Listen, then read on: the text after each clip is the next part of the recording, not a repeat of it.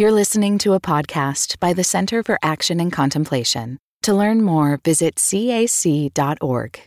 Just this morning, I was walking around my yard. It's uh, mango season here in Florida, and I have 14 mango trees that I am good friends with.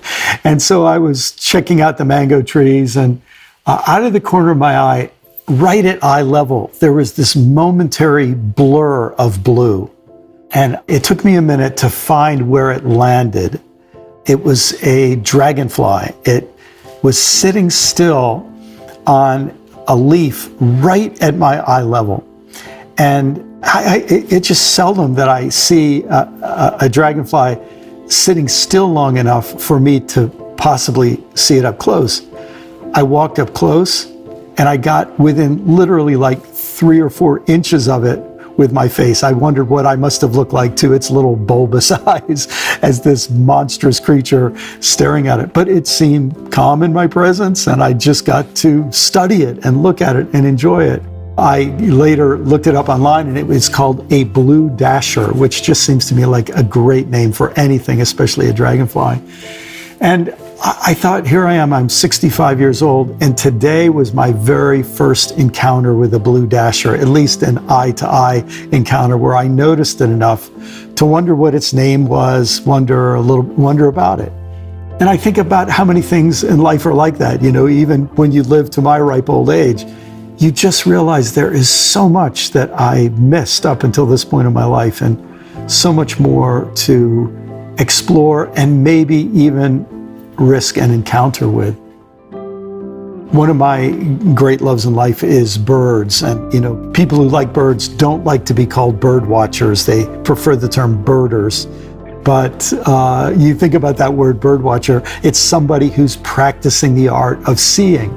And not just seeing, if you love birds, you listen, which is probably why birder is a better term. But seeing and listening to birds, noticing things around us trying to actually have some kind of an encounter with them. Same thing goes for stars.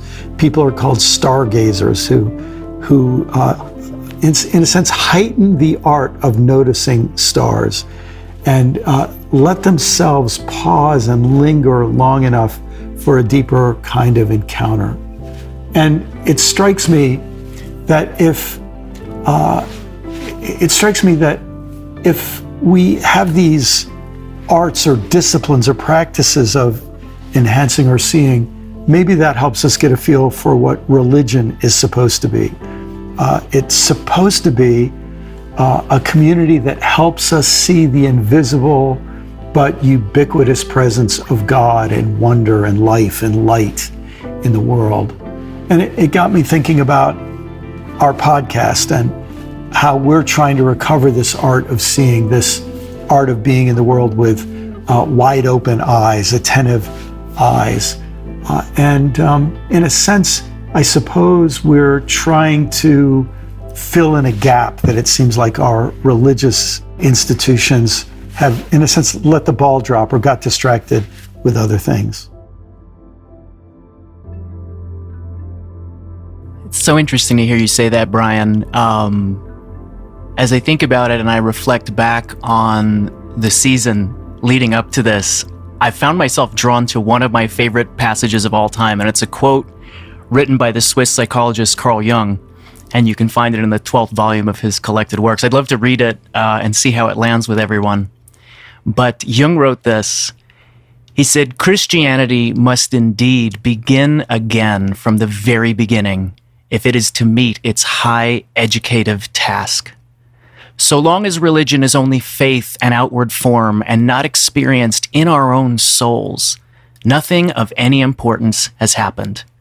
The person who does not know this from their own experience may be a most learned theologian, but they have no idea of religion and still less of education. Theologians often fail to see that it's not a matter of proving the existence of the light, but of blind people who do not know that their eyes could see.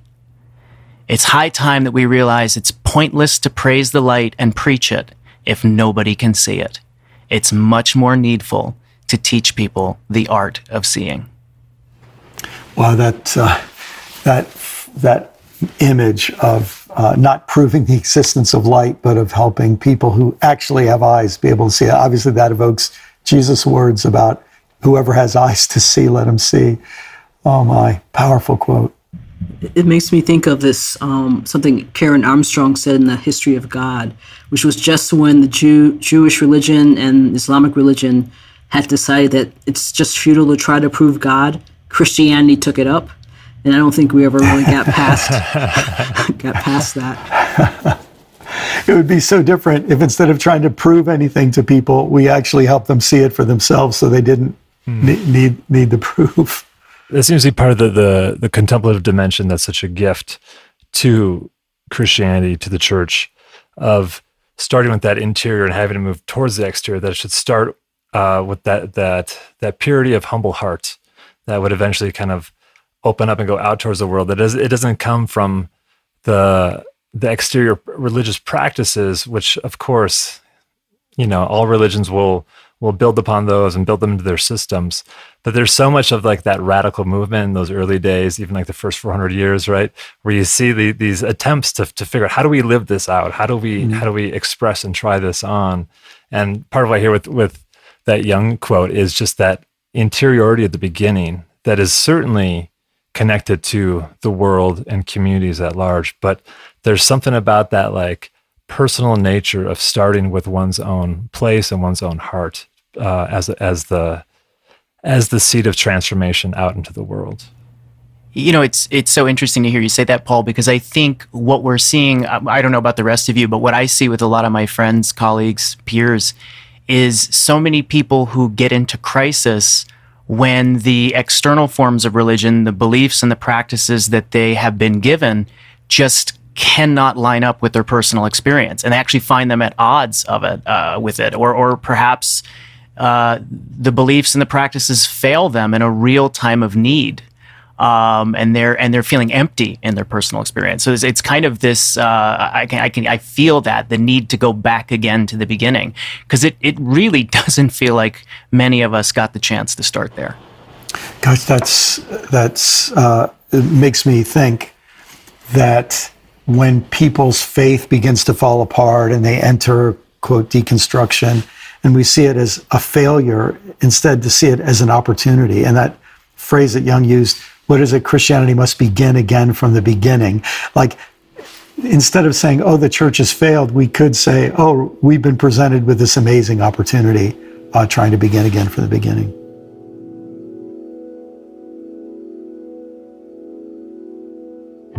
I grew up in a family where four of us were church planters. So, four of my five family members were pastors one way or another. And we went through a, a a season where it felt really great and we felt like a very religious and holy and special family. And then we went through a really, really bad season um, that culminated in really a lot of personal tragedy. And what happened um, in 2008, my brother, who was a pastor, ended up taking his own life. So it was a mm-hmm. massive, mm-hmm. massive tragedy. And it, it threw me off kilter in so many different ways. Mm. And then just a few months later, um, my mom, who who was also a pastor, checked into the ER with a headache, and uh, she had a migraine so bad that she couldn't see. Mm. And so I got a message, and, and my sister had called to let me know. You know, she said, "Just you know, mom's going to the hospital." And I, I remember a dear friend of mine at the time said, "Don't worry, it's going to be fine. The universe could not be so cruel as to give you another crisis this close to the death of your brother." And the next morning, I got a call, and they said, "If if you want to talk to your mom again, you need to you need to get mm. here mm. today." So it it it threw my entire religious world into a tailspin. And um, one humorous or encouraging anecdote after that was I was reading about the life of Carl Jung. And at one point in his life, everything kind of blew up and he had a major, major breakdown. And the biographer that I was reading said Jung decided to approach it with curiosity. And he thought, I'm a psychologist and I'm having a breakdown. So I can approach this as an opportunity for a psychologist to study a breakdown from the inside. Wow.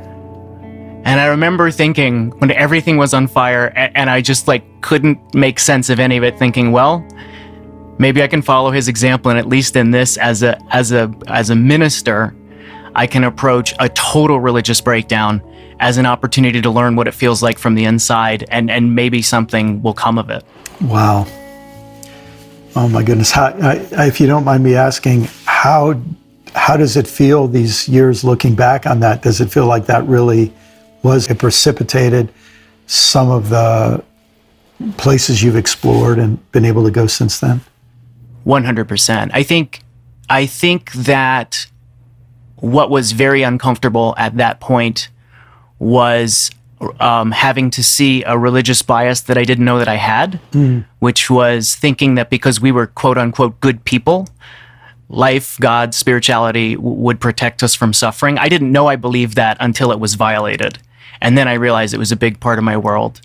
Um, and then, and then I think everything, everything in the last, uh, what is it, like 13 years has been kind of a journey into that. But honestly, it, it's, it's felt like, you know, switching from a black and white television to a, to a widescreen HD, you know, vivid color presentation. It's, it's, one of the most shattering and painful things I ever experienced, but I feel like I stepped into a into a much more real universe mm. as a result.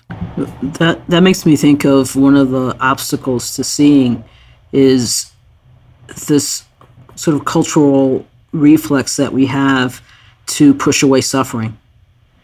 And that if you push away suffering, you're also in some ways pushing away pathways to joy because if you are mm-hmm. not allowing yourself to feel one thing, you're not allowing yourself to feel anything. Mm. Um, and so I and I think that that might be something when I think about about the church. I'm not sure the church is really done, and for the most part, nothing's ever 100%, but for the most part, um, in across denominations, I'm not sure the church has done a lot to to help people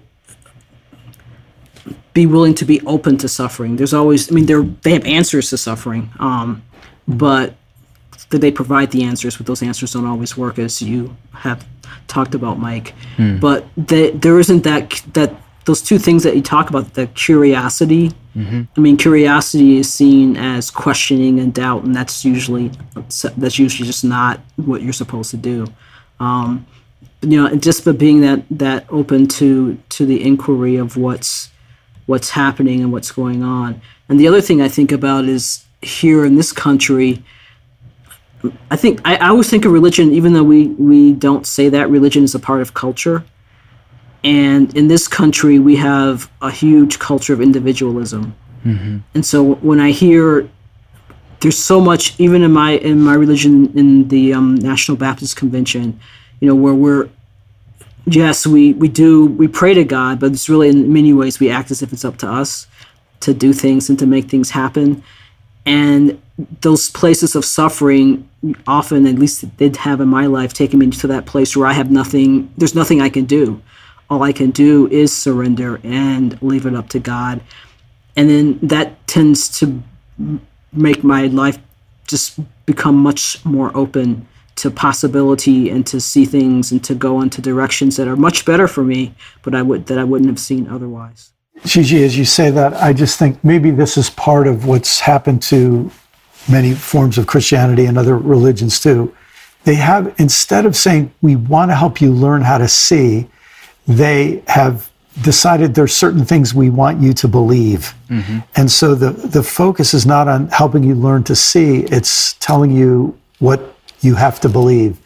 And and Mike, you had some beliefs, you know, that if you love God and if you're doing good work, you shouldn't ever be hit with two incredible tragedies in short order. And I, I and then those beliefs fall apart. Um, and I'm thinking how COVID has done that to a lot of people. There were many people mm. who thought, like, I'm sure if we did a statistical analysis, you know, no group of Christians uh, who have you know been able who are unvaccinated and are exposed to the virus you know their faith does not give them any statistical advantage uh, over somebody mm-hmm. else and there's a whole lot of people who believed that their faith would give them that and they went to church and then they got sick um, so there's a, and there's we all know there's a whole group of people who didn't believe that their preferred presidential candidate could lose, and then when he lost, they've been in this you know turmoil of needing conspiracy theories to explain why. And and something happens when your belief falls apart, where you say, okay, that's gone. I guess I better try to see what's still there. And maybe that's when, in some ways, th- this failure. Uh, it, it, again, it becomes it becomes an opportunity.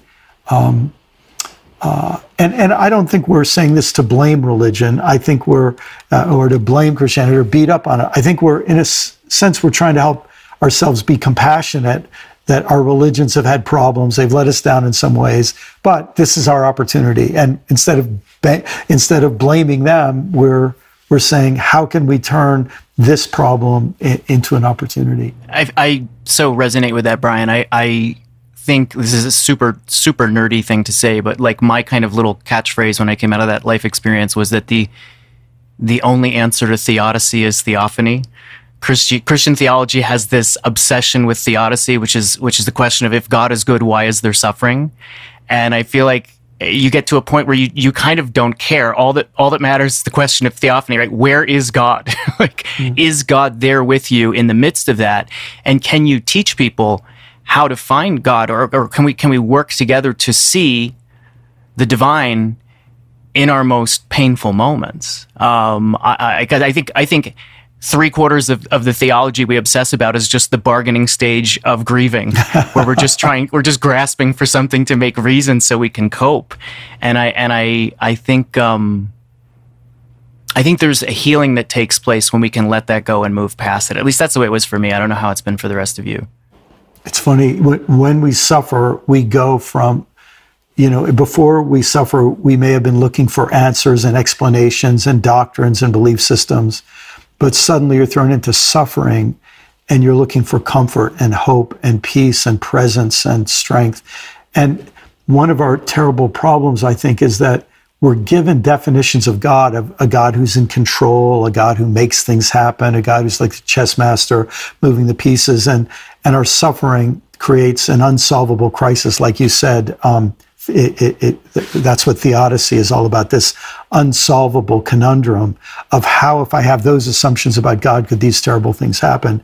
And in some way, it, it requires us loosening up some of those beliefs about God in order to experience and see a way that God might actually show up, but it, it won't look like what we were looking for. I love that, and that that those have been questions have been pressing on on my own mind and heart. Uh, I had the opportunity last night to go see my first live concert uh, mm. in this pandemic time and to be with a group of people and to celebrate life and you know just the joy that music can bring it was overwhelmingly beautiful and just to have that kind of aha of like the kingdom is here at hand and so there was a moment of, of seeing that in in within this pandemic uh, and post pandemic and ongoing pandemic uh, we have yet to see where this is all going to go. And then I think of where is God in in climate change? Where where am I going to find? Uh, like I, here's here was a taste of this nugget last night, and then I look at my kids and I see the West West United States are on fire. I see flooding in, in Germany. I see all these things happening, and I think, where is Christ in climate change? Where uh, how do I, I, I pass on? How do I teach my kids to learn how to see amidst global chaos and and things not going as planned or as I thought they should? And how do I how do I give them the practices and tools and find the communities that will support uh, this seeking of God, the seeking of Christ within climate change? And it's a big, big unknown for me. Climate change mm-hmm. is one of those things that hovers over me like a, a cloud, yeah. like a Linus in uh, Peanuts, where he had would have like a cloud over his head. Like I can feel that at times, just bearing its burden. Um, so it's interesting to hear this conversation and and it resonates so deeply, and then to be in the midst of like I have no lessons from this. I I am just sitting in that in in that unknowing. Um, so I, I, I I tee that back up to this group uh, uh, around this learning how to see. You know, I, I think. Um, that's part of where contemplation comes in. I, I think of two things. One thing that contemplation has taught me is that it's not that where God is, it's that where where isn't God. Um, that that all of this is God. Even even the parts that we don't like, that's God.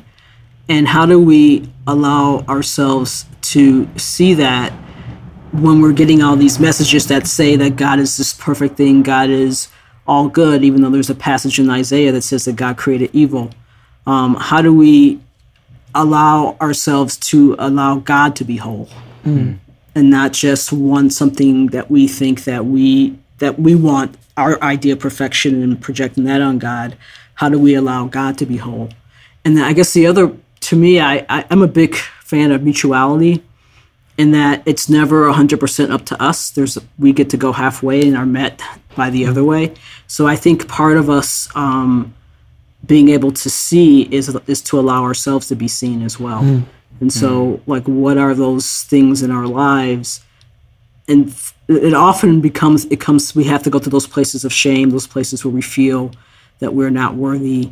Um, beneath those masks that we put on, you know, how what what does it take for us as well to get into that place of trust where we can allow God to see us? Mm. It, it strikes me that uh, this is really one of the gaps that uh, CAC is trying to step into to uh, to say, look, maybe a lot of our religious institutions have been preoccupied with other things, uh, and without judgment, we can just acknowledge that seems to be the case.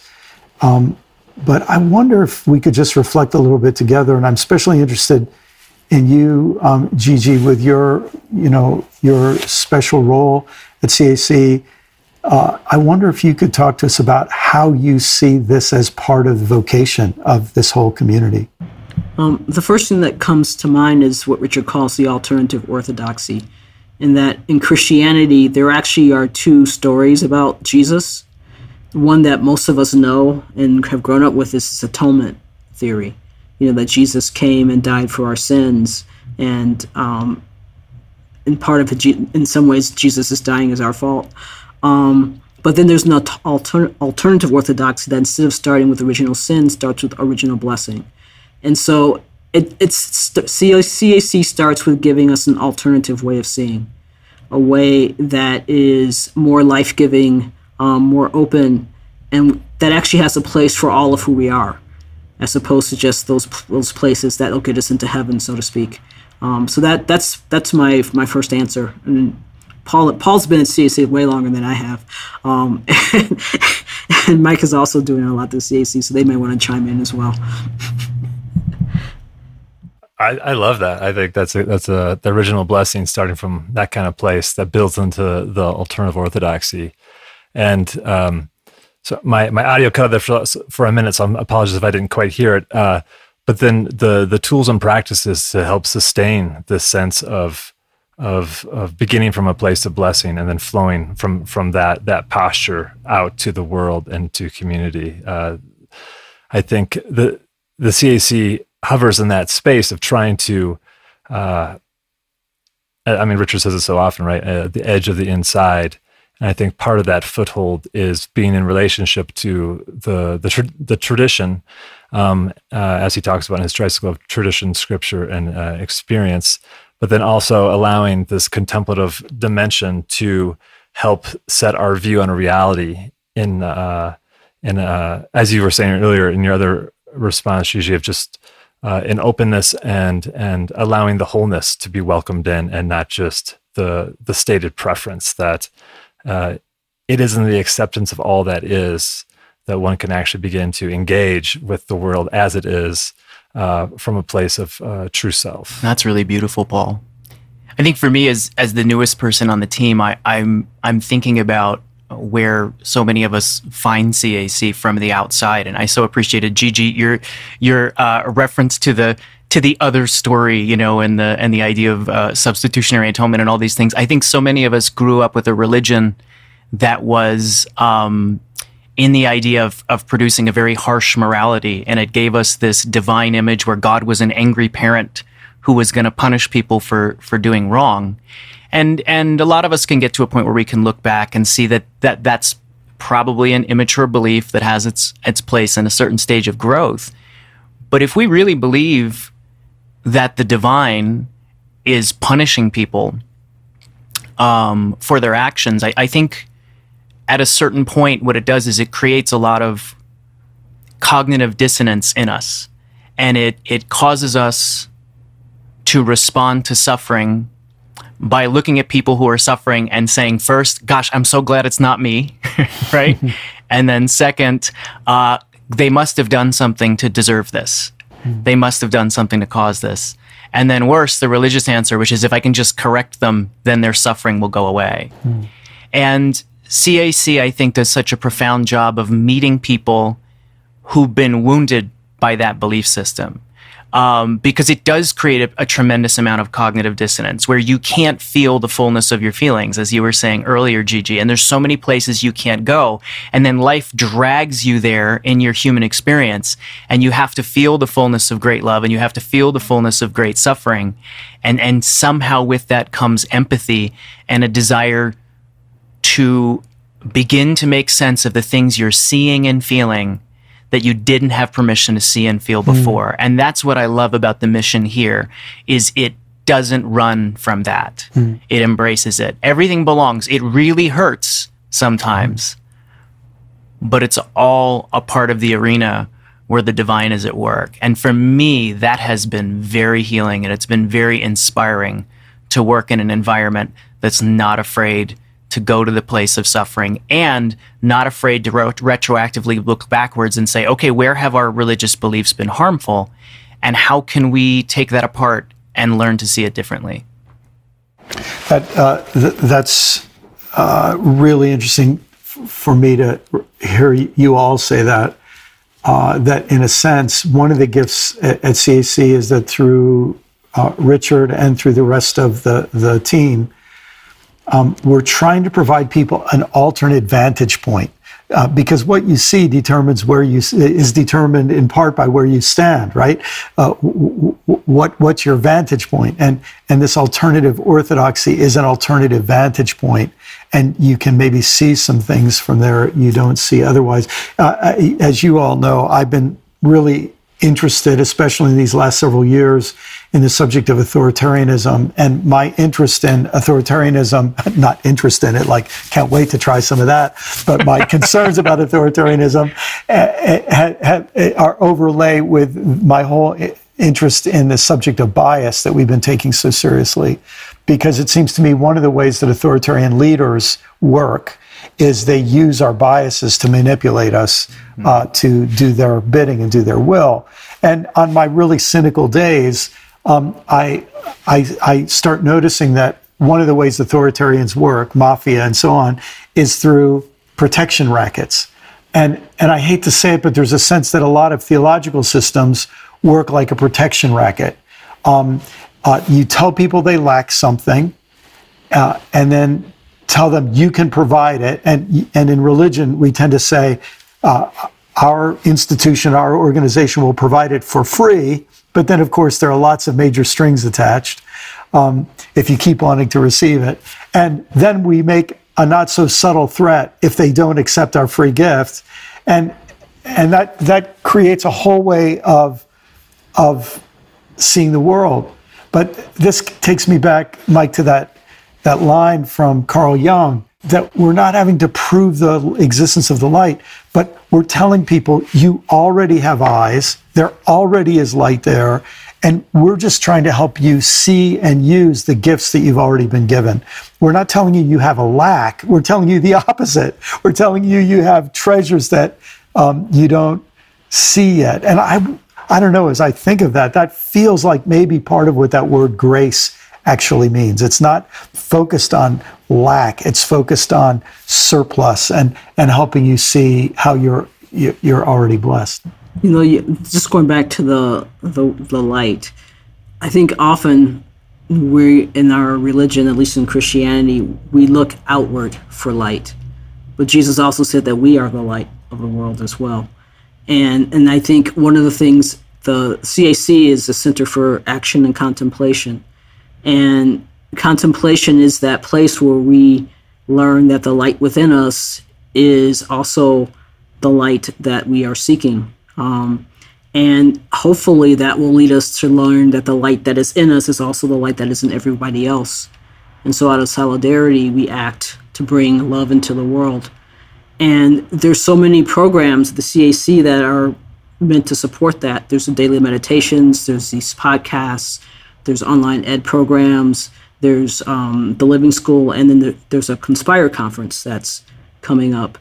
And it's in that Conspire conference is looking at those stories, the various stories, um, and the various levels of stories. The, the story about me, the story about the we story about us, and then the, the world story. And I, being being who I am, I always like to bring in something else, and and that is because it's from my life. You know, I had I I needed to work through what I would call their story to get to me to mm-hmm. get to mm. my story and to learn what out of their story made sense for the we for our story and some of the the world stories are really they don't work for me even though there are those who would say that they do but then there are other world stories that do work for me um, and so for me just looking through those different stories and and there isn't like there's one i mean it's sort of like you, you they all work together there isn't like there's first you have me then you have we then you have the world and then you're in the world and that's it. But the me and the we and the world, they sort of interweave and they work and they inform each other. And um, it will be interesting to see how all that comes through at the Conspire conference. But for now, I'm just wondering if anyone has any words about those those stories. First, I've got to say, Gigi, you're bringing in of the their story, um, stories that are imposed upon us from others, by others my gosh, that really has to be part of the way we we talk about these the interaction of these three stories because that certainly happens on the level of race, it happens on the level of politics and religion and gender and social class and economics and wealth and power and all the rest. So that is a powerful enrichment to that uh, to that f- framework. Um, but I, I'm I'm thrilled that this is going to be the theme of this year's Conspire because it seems to me a whole lot of us, we are so into our own pain or our own ambition or our own fear that when we look at the world, our vantage point is the vantage point of me. What can this do for me? How can this make me feel better? Um, I'm guessing that there's a lot of other others of us. We we're way more preoccupied looking at the world through our us uh, story, uh, whether it's our religion or race or nation or whatever. I have to say that I spent decades of my life trying to be a good Christian, and that meant looking at the world through something called the Christian worldview, which was an us story. In other words, to the degree that I focused that my ultimate goal was to have a Christian worldview, in a sense, it meant that I could never transcend that and see the lar- look at any larger stories of of the world and the cosmos and take seriously the stories of my neighbors. And you know, in my upbringing, I couldn't take seriously the the stories that science brought to the table. Um, and so, uh, yeah, it just seems like this is a good time for, for especially those of us who are trying to learn how to see to take seriously these different stories by which we uh, it, they become our vantage points for seeing the world. It's funny. I think Brian, in the first episode, you asked us all to to offer our own definition of bias, and I said I tend to think of bias as a GPS system. Um, and so to think about those layers of stories, I, I've been thinking about this a lot. I've always thought of of it as kind of a I, I'd use the GPS thing. The stories I tell myself about God, the stories I tell myself about people, and the stories I tell myself about myself, right? Mm. So the GPS there. And I think about what happens when one of those stories fail Mm. And it seems like a lot of time when one of them fails, the other two go as well because yeah. they're so interconnected, right? Especially, right? I've, I've, you know, it's been a very unpleasant experience to realize how often my stories about people and God are just a projection of my story about myself. Yeah.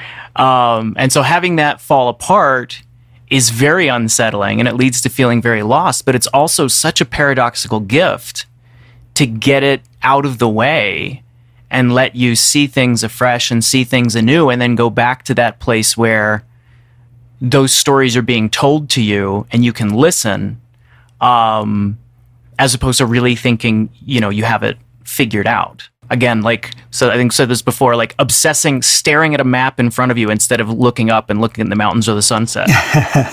yes. Well, it has been a, a, really great pleasure and honor again this season to um, to be in this conversation uh, with you three. My goodness, uh, it's been so rich, and um, and Mike, I want to thank you for the vulnerability that you shared in telling us of that painful event in your life today.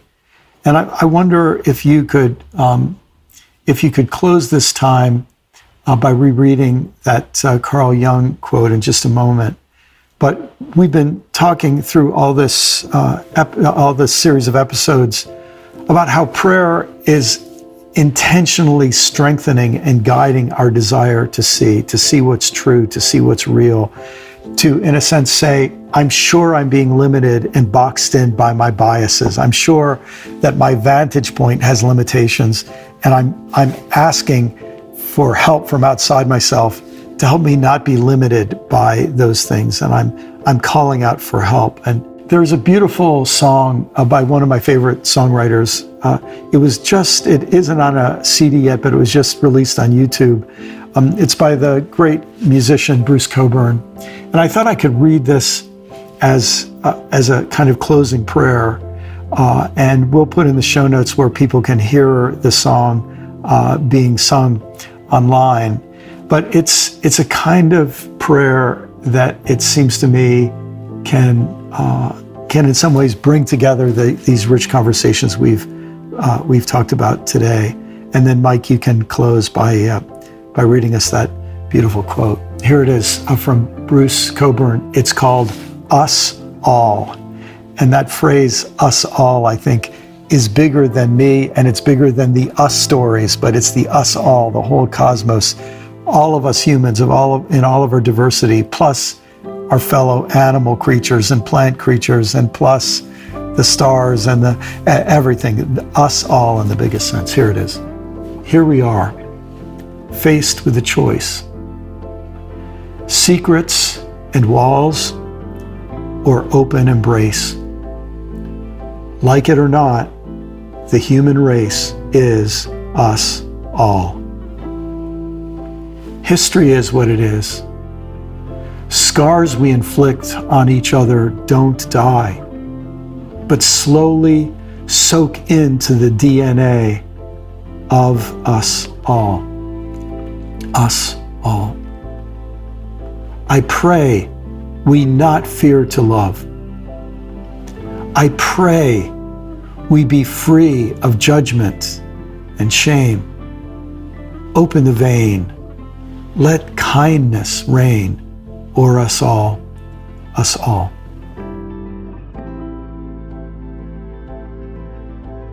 Christianity must indeed begin again, from the very beginning, if it's to meet its high educative task.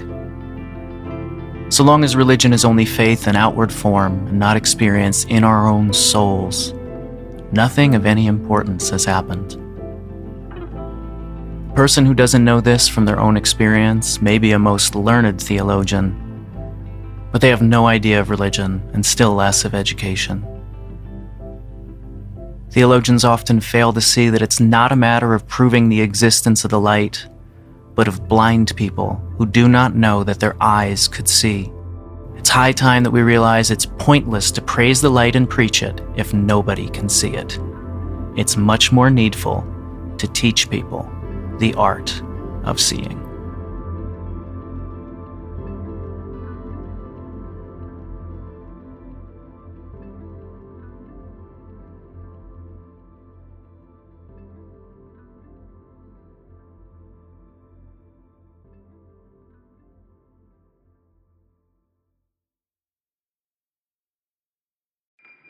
Do you feel called to walk a more contemplative path? The Center for Action and Contemplation is an educational nonprofit supporting the journey of inner transformation. Our programs and resources will help grow your consciousness, deepen your prayer practice, and strengthen your compassionate engagement with the world. Learn more about our resources, such as publications, podcasts, email series, and events at www.cac.org.